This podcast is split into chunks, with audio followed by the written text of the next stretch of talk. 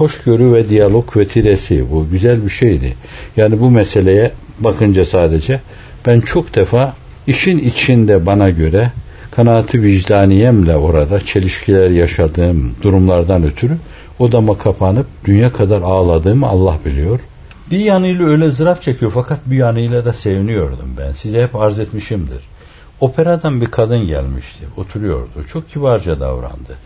Bey de yanında oturuyordu. Oradaki o konuşma esnasında muhataplarımız belki değişik dünyadan insanlardı. Farklı mülahazanın insanlarıydı.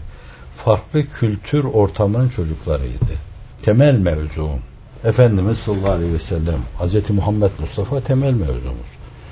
Yer yer söz ona geldiğinde ben tam baştan bakmadım ama bir aralık gözüm o kadına ilişti. Nam-ı Celil Muhammed'i ne zaman geçse sallallahu aleyhi ve sellem ediyor kadın baktı. Şimdi bunlar beni öyle sevindiriyordu ki bir yerde yabancı kalmış, böyle uzak kalmış. Efendimizle tanışması çok önemli bir şey. Ve niceleri dediler ki meğer çok yanlış anlamış, çok uzak durmuşuz dediler. Ama hasımların sizin yaptığınız bu güzel şeylerden rahatsızlık duyacağını hesaba katmadınız. Katmadık yani. Mevlana gibi davranmanız, Yesevi gibi davranmanız alem için hiçbir şey ifade etmiyor. Ağlasanız böyle, başınızı onların ayaklarının altına koysanız yine böyle düşünecekler onlar. Diyecekler ki acaba böyle yapmakla hangi gönülleri avlamak istiyor diyecekler.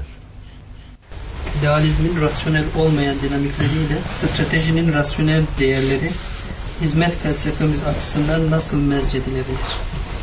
Eskilerin gaye hayal dedikleri ve idealizme karşı, ideale karşı Ziya Gökalp'ın örteye attığı Arapçadan geçme kelime, mefkure dediği şeyler bunlar. Üstad'dan başka da çok az insan kullanıyor gaye-i hayali. İnsanda isterseniz yine o tabirlerle ifade edelim, öyle bir yüksek mefkure olmalı. Fakat din öyle bir mefkure değildir. Diyanet de öyle bir mefkure değildir. O vazı ilahidir. Onun mahalli vicdandır. Mahalli taalluku veya vürudu veya tecellisi. Mahalli inkişafı da insanın azavu cevarihi ve bütün bir hayattır. Bu birincisine din denir kendi tarifi içinde.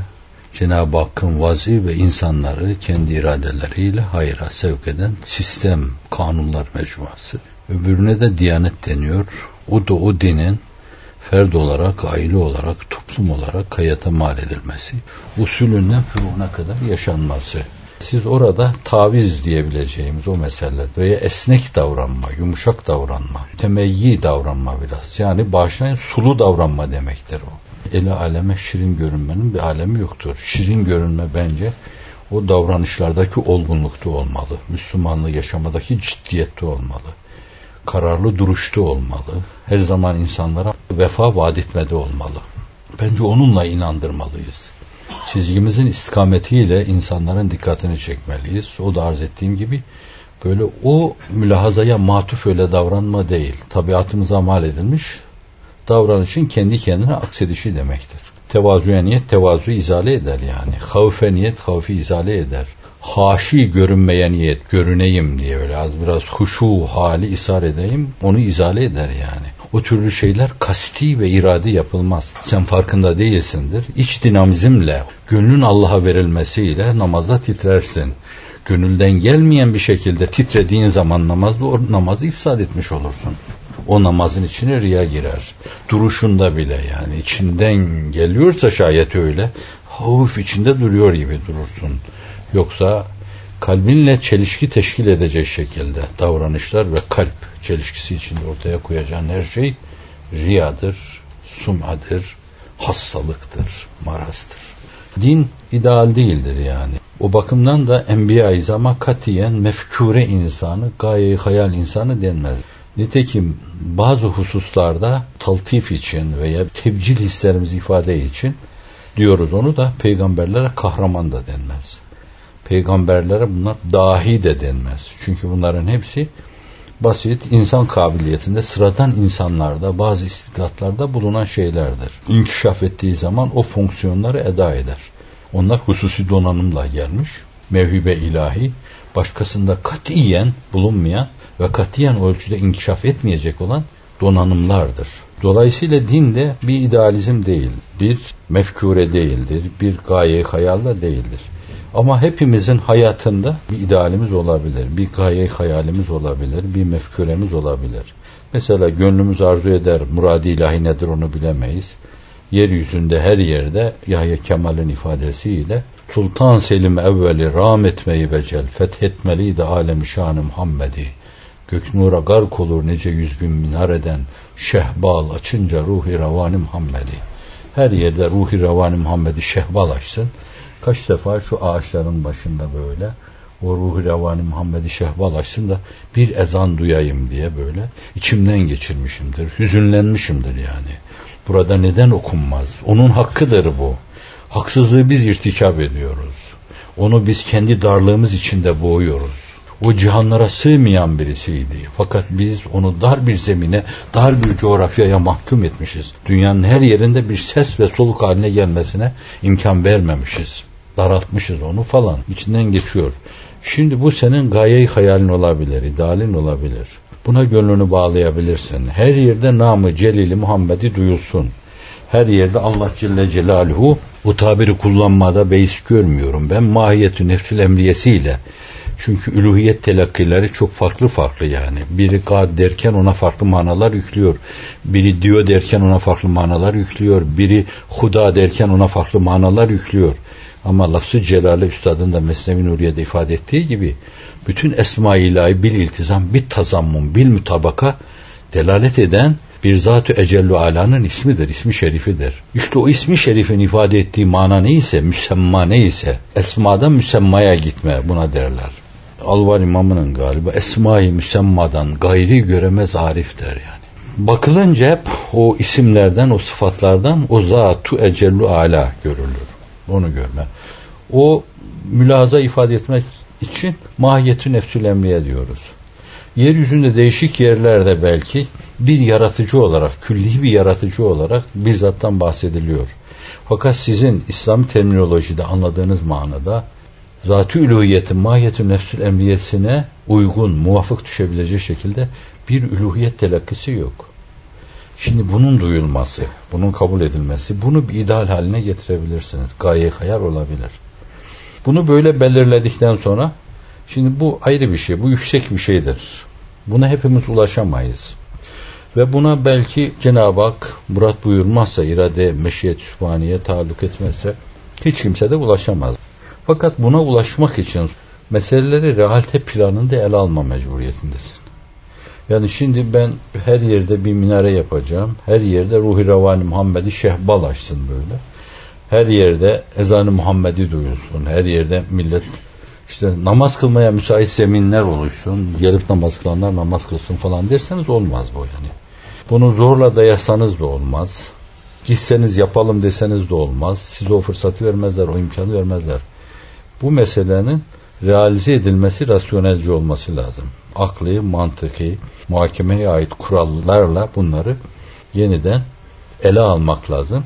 Böyle bir şeye ulaşmak için ne kadar elemana ihtiyaç vardır, ne kadar zamana ihtiyaç vardır, nerede nasıl davranmak lazım, hangi millete karşı nasıl açılmak lazım, hangi argümanları kullanmak lazım bu mevzuda, onları tahrik etmeden, onları da kendi hissiyatlarıyla dinlemek lazım. Demek bir taraftan coğrafyanın nabzında eliniz olacak, bir taraftan o coğrafyadaki insanların, bir taraftan telakkilerin nabzında eliniz olacak, anlayışların, kültürlerin, dinlerin, medeniyetlerin nabzında eliniz olacak. Bir taraftan da kendi nabzınız, kendi kalbiniz, kalbinizin gücü, hisleriniz, heyecanlarınız bu işi götürecek güçte mi?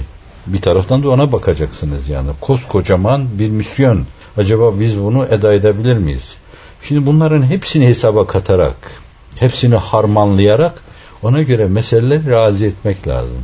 Dünyaya dinimizi duyuralım. Mahiyet-i nefsül emriyeti itibariyle zat-ı üluhiyet hakikatini ilan edelim. Efendimiz'i şanına yakışır şekilde yüce bir insan olarak, eşi menende olmayan bir insan olarak duyuralım. Haşrü neşri falanın filanın ifade ettikleri reenkarnasyonlarla, tenasüklerle filan böyle iltibasa girmeyecek şekilde doğrudan doğruya haşrü cismanidir bu. Ama nasıl bir cisimdir? Allah Celle Celaluhu öbür dünyayı neden kuracaksa işte onlardan müteşekkil bir cisimdir. Allah bu dünyayı ışık hızıyla trilyon sene bilmem eni boyu olan bir dünyayı veya üstadın tabiriyle iki kutbu arasındaki rakamlara sığmayacak genişlikte bir dünyayı Allah Celle Celaluhu maddeden kurmuş. Fiziki bir dünya bu yani. Bunun içinde metafizik mülazalar var da fakat biz onu göremiyor, duyamıyor, edemiyoruz. Belki bazı kanallarla ona muttali oluyoruz. Bu dünyanın elemanları da nedir yani? İşte atomlar, elektronlar, nötronlar, protonlar, moleküller filan yani. Bunlardır. Kimya tablosunda karşımıza çıkan şeylerdir bunlar. Öbür dünyayı Allah neden kuracağı belli değil. يَوْمَ تُبَدَّلُ الْاَرْضُ غَيْرَ الْاَرْضِ وَالسَّمَوَاتُ وَبَرَزُ اللّٰهِ الْوَاحِدِ الْقَهَّارِ. Orada elektronlar dönmez. Orada onlar enerji kaybetmez. Orada maddede çözülme yoktur. Farklı maddelerdendir. O alemde kullanılacak elemanlar bilmediğimizden dolayı yine madde diyoruz. Neden? Çünkü bizim dünyamız maddenin darlığı içinde. Ama eleman demek belki daha uygun yani. Neden yapacağı belli değil. Eskime yok orada, ihtiyarlama yok orada, orada ölme yok. Orada farklı bir şey var. Tamamen kudret mütecelli. Burada hikmet biraz kudretin önünde, iki adım önünde. Arkadaş diyor sen dur burada. Bunların ikisi de ona ait sıfat. Öbür tarafta da kudret hikmete diyecek, sen az geriye çekil, burası benim alanım diyecek. Bu açıdan öyle bir dünya yani. Şimdi mahiyetün nefsül emriyesi ile haşrü neşri kabul etmezse bir insan, çok meselelerde yine boşluk yaşar. Neden yani? Latife-i Rabbaniyesi bir şey ister onun. O Cenab-ı Hakk'ı görmeyi arzu ediyorsa, sizin haşir hesabınızda o yoksa, görülmemiş bir hesap var demektir. Onun hissi bir şey isteyecek. Siz o hissi tatmin edici bir şey vaat edememişseniz şayet yine tatmin edemezsin. Orada bir boşluk yaşayacak o. Şuuru bir şey isteyecek. Zihni bir şey isteyecek. Sırrı bir şey isteyecek. Hafisi bir şey isteyecek. Kur'an bu latifelerden hiçbirini ihmal etmeyerek her meseleyi olduğu gibi haşir meselesinde bütün latifeler duyururcasına ifade etmiş. Haşr Risalesi gibi, 29. söz gibi sözler bu mevzuda ve bu arada müteferrik risalelerde, lahikalarda bile bu hususa temas eden şeyler var. Şimdi haşr-ü neşr meselesini bu çerçevede ifade etmiyorsanız, edemiyorsanız insanlar yine tatmin olmaz. Boşluk yaşarlar onlar. O boşlukları da kendi içtihatlarıyla doldururlar. Bunu zihinlere yerleştirme, kabul ettirme meselesi bir gaye-i hayal olabilir yani bir mefkür olabilir. Bütün insanlık bu mevzudaki çelişkilerden kurtulsun. Üluhiyet telakkisinde yanlış telakkilerden, tenakuzlerden kurtulsun. Risalet telakkisinde yanlış telakki ve tenakuzlerden kurtulsun. Haşr-ü neşr telakkisinde kurtulsun. Kader anlayışında kurtulsun. Kader mevzuunda en güzel sözü söyleyen Hristiyanlık aleminde Saint August olduğu söylenir. Onun da kader telakkisinde şu vardır. Bir sırrı ilahidir, insanın aklı ermez. Şimdi kader risalesini okuyan bizim gibi yani. Bir seviyemiz bizim yerde insanlarız biz. Düz insanlarız. Ben meseleye hiç öyle bakmıyorum yani. Bizim için problem değildir. Rahat gibi geliyor bize yani. Öyle olması lazım diyoruz. Öyle bir zat-ı üluhiyete böyle bir kader takdiri. Çok yakışıyor diyorsun yani. Bizim için bir problem değil. Bütün bunların hepsinde tatmin edici bilgi ulaştırmak bir neslin gaye-i hayali olması lazım. Bu insanlığı kurtarma cehdidir. Ve sonra da bu akıllıca realize edilmesi lazım. Ona göre işte argümanlar oluşturulması lazım. Arz ettiğim gibi şartlar iyi görülüp iyi okunması lazım. Konjonktür iyi görülüp iyi okunması lazım. Eski kültürler, eski miras iyi okunup iyi değerlendirilmesi lazım. Zaman faktörü göz ardı edilmemesi lazım. İşin tamirat yönünü tutmuş gidiyorsanız bu kadar kolay olmayacaktır. İnsanların duygularını, düşüncelerini değiştireceksiniz. Bir yanlış telakkiden onları kurtaracaksınız. Bütün eski mirasa ait her şeyi elinin tersiyle itecek hale getireceksiniz onu ve inandıracaksınız. Güven telkin edeceksiniz ona. Bütün bunlar çok zamana, çok imkana vabeste, çok farklı argümanlara vabeste ve orada her zaman böyle kararlı durmaya vabeste, engin vicdanlı durmaya vabeste şeylerdir. Belli bir dönemde çalışsanız bu mevzuda, sonra mesela his yorgunluğuna girseniz, mesela şuur yorgunluğuna girseniz, heyecan yorgunluğuna girseniz, mesela sadece sizde din heyecanı olsa, günümüzde çok siyasilerde olduğu gibi, gürül gürül her yerde hamasi destanlar kesseniz, fakat bir diyanet heyecanı yoksa, mesela bir gece kalkamamışsanız, geceyi ihya edememişseniz, yazıklar olsun sana kendinize demiyorsanız şayet, dini heyecanınızı kaybetmişsiniz demektir. Onu kararlı, muttarit ve mütemadi yaşama heyecanı yoksa, kendi değerlerinize, tevarüs ettiğiniz değerlere saygı heyecanı yoksa, ve size ait her meseleyi aşık maşuk münasebeti ölçüsünde böyle onlara sahip çıkma heyecanı yoksa siz bir heyecan yorgunusunuz. Ve ne zaman böyle bir yorgunluğa girmişseniz müessiriyetinizi kaybedersiniz. Kıvamında olmak lazım yani. Sahabe nasıl kıvamındaydı? Saffı evveli teşkil eden o insanlar hizmetten başka bir şey nasıl düşünmüyorlardı? Yazma, çizme, bastırma ve dağıtma sadece onu düşünüyorlardı. Ve ibadeti taatta kusur yoktu. Bunlar Diyanetteki heyecanın tezahürleridir. Bugün dini heyecan var, din olsun falan diyor ama fakat o dini bütün fakülteleriyle, hayattaki bütün inkişaflarıyla öyle pür heyecan yaşama meselesine gelince o heyecanı göstermemiz mümkün değildir. O heyecan olmayınca da olmaz. Yani evinde duracaksın sen, ilim yapacaksın, yazı yazacaksın, birini tedavi edeceksin, hekimlik yapacaksın. Sonra sana diyecekler ilahi kelimetullah ve bu mevzuda seferberlik var. Hakkı anlatma. Çardağını sökeceksin. Alacağın daimi eşyalarını yanına alacaksın. Diğer çardağın enkazını orada bırakacaksın. Atına bilecek revan olacaksın. Ricalı okuyoruz. Böyle mi değil mi bu mesele? Böyle yapmışlar. Din böyle ilah edilmiş. Belki farkına varmadan biz başka kültürlerin, başka düşüncelerin, başka sistemlerin, başka diyanetlerin radyoaktif tesirinde kalıyoruz. Hiç farkına varmadan. Ve dolayısıyla o bizim heyecanımızı söndürüyor. Hoşgörü filan diyoruz. Başkalarına saygı diyoruz. Evet, onların vicdanlarına saygı duyuyoruz. Bu olmalı, bunu hiçbir şey demiyorum. Herkesin vicdanına saygılı olmalı. O kendi vicdanına akseden şeyleri çok rahatlıkla yaşasın. Maddi, manevi, zahiri ve batını herhangi bir baskı altında kendisini hissetmesin.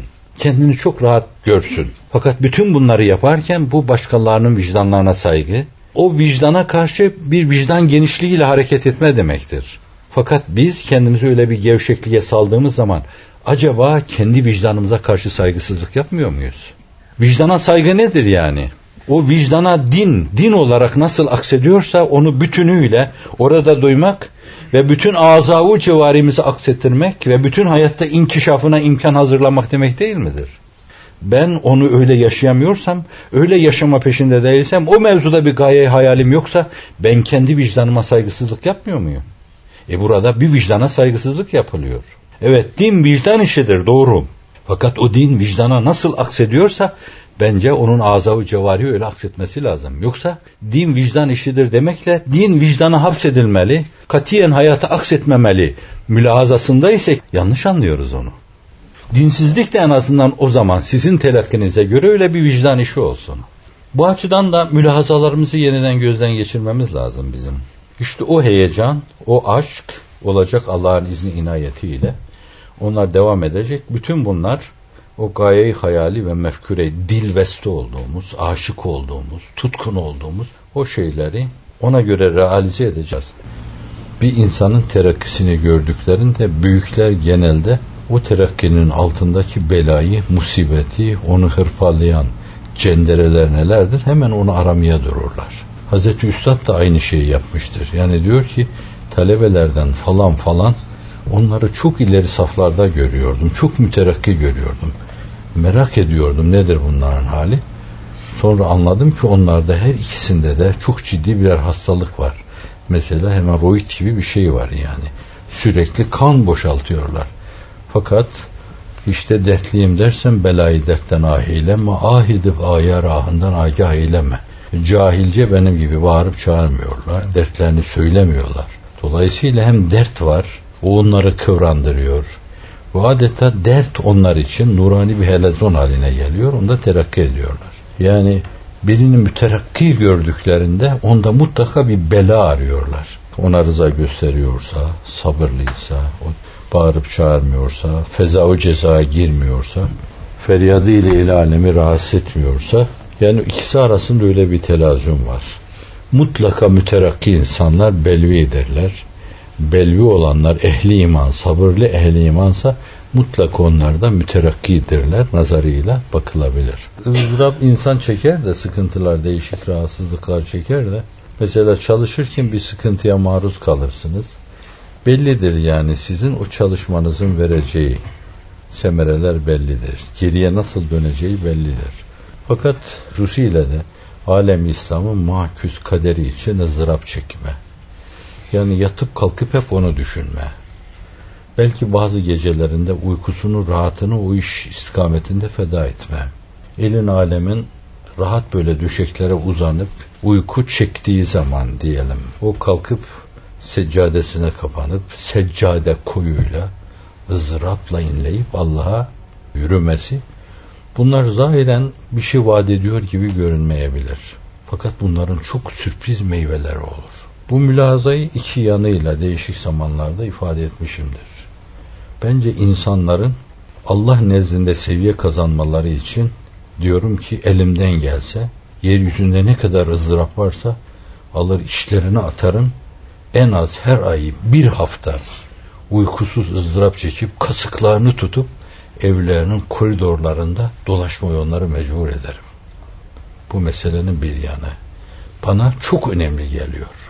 Izdırapsızları yiyip içip yan gelip yatan 23. sözdeki varlıklar gibi görüyorum ben.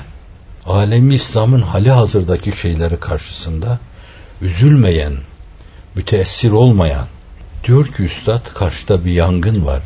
İçinde evladım, imanım tutuşmuş yanıyor. Onu kurtarmaya koşarken birine toslanmışım. Ne ehemmiyeti var? O büyük bir hadise diyor. Ve sonra diyor ki milletimin imanını, insanlığın imanını selamette görürsem cehennemin alevleri içinde yanmaya razıyım. Temiz bir vicdan bu. Ve bu sözler, bu nameler temiz bir vicdanın nameleridir. Bir yanıyla öyle yaparım yani. Kalplere ızdırap duygusu saçarım. Tohum gibi. Neşu nema bulsun. Herkes ızdırap insan haline gelsin. Bir. İkincisi, Cenab-ı Hakk'a namaz kılmak, ibadet-ü taatta bulunmak ve bunları esas ızdırap derinliğiyle derinleştirmek. Yani bazen secdeye dalıp da bir mi secde ettim, iki mi secde ettim ama dalmışın.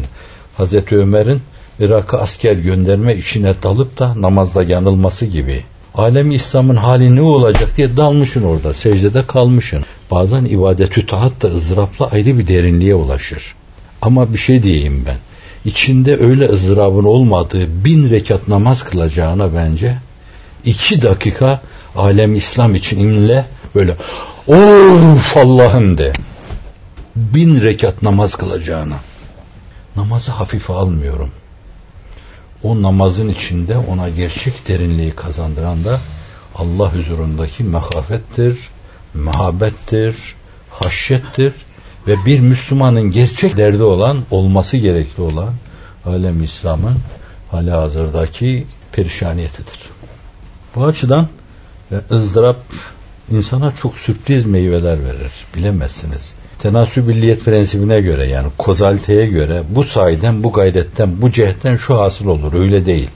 Çok sürpriz şeyler hasıl olur ondan. Siz bir yerde böyle ızdırap çekersiniz, birdenbire bakarsınız ki dünyanın bir parçası renk değiştirmiş. Farklı bir desene bulaşmış. Tülleniyor, adeta bahar gibi tülleniyor. Ve onu herhangi bir illete, herhangi bir sebebe bağlayamayabilirsiniz. İhtimal günümüzde hali hazırda Cenab-ı Hakk'ın değişik yerlerde ve o işi temsil eden insanların başına da hiçbir zarar gelmeden her şeyin adeta bir nevbahara dönüşmesi, sizden evvelki insanların çektiği ızdıraplara Cenab-ı Hakk'ın sürpriz lütuflarıdır. Yani birileri bir dönemde sancı çekmişler, sürekli inlemişler. O inlemeler dua diye kaydedilmiş ve çok fazla beklentiye de girmemişler. Çünkü insan kendi hesaplarına ve planlarına göre bazı şeyler hesaplar, bazı şeyler planlarsa onlara göre bir kısım beklentilere girebilir. Geriye dönüş beklentilerine girebilir. Izdırapta ise esasen öyle bizim işte illet malul, sebep, sonuç münasebeti içinde çok bir şey beklenecek gibi görünmüyor. Dolayısıyla hiç beklenmedik bir anda tam böyle naçar kaldığın yerde yine İbrahim Hakkı sığındık ona. Nagah açar ol perde, derman olur her derde, Mevla görelim neyler, neylerse güzel eyler. Bakarsınız siz çok güzel şeyler eylemiş Cenab-ı Hak. İnsan bir şey avlamak istiyorsa bence ağını ızdırap yamaçlarına germeli ve avlayacağı şeyi ızdırap yamaçlarında avlamalı. Oralarda attığı ağlardan hiçbiri boşa çıkmaz. İbadet-ü taatında kusur etmemeli. İmkanı varsa ibadet-ü taatın içine de ızdırabı, çileyi işlemeli. neresinden bakılırsa bakılsın onda sürekli bir inilti duyulmalı. Bir ahuzar duyulmalı. Katip ahuzarım arşa dayandı, cam firkatta hasret oduna yandı diyebilsin bunu ve sonra sürprizler birbirini takip edebilir. Yine onun meşiyet sübhaniyesine, irade-i kutsiyesine ve aynı zamanda tasarrufu sübhaniyesine kalmış bir mesele. Allahümme erinel hakka hakkan verzukna ittibâ ve erinel bâtile bâtilen verzukna ictinâbe ve sallallahu ala seyyidina Muhammedin ve alihi ve sahbihi ve sellem.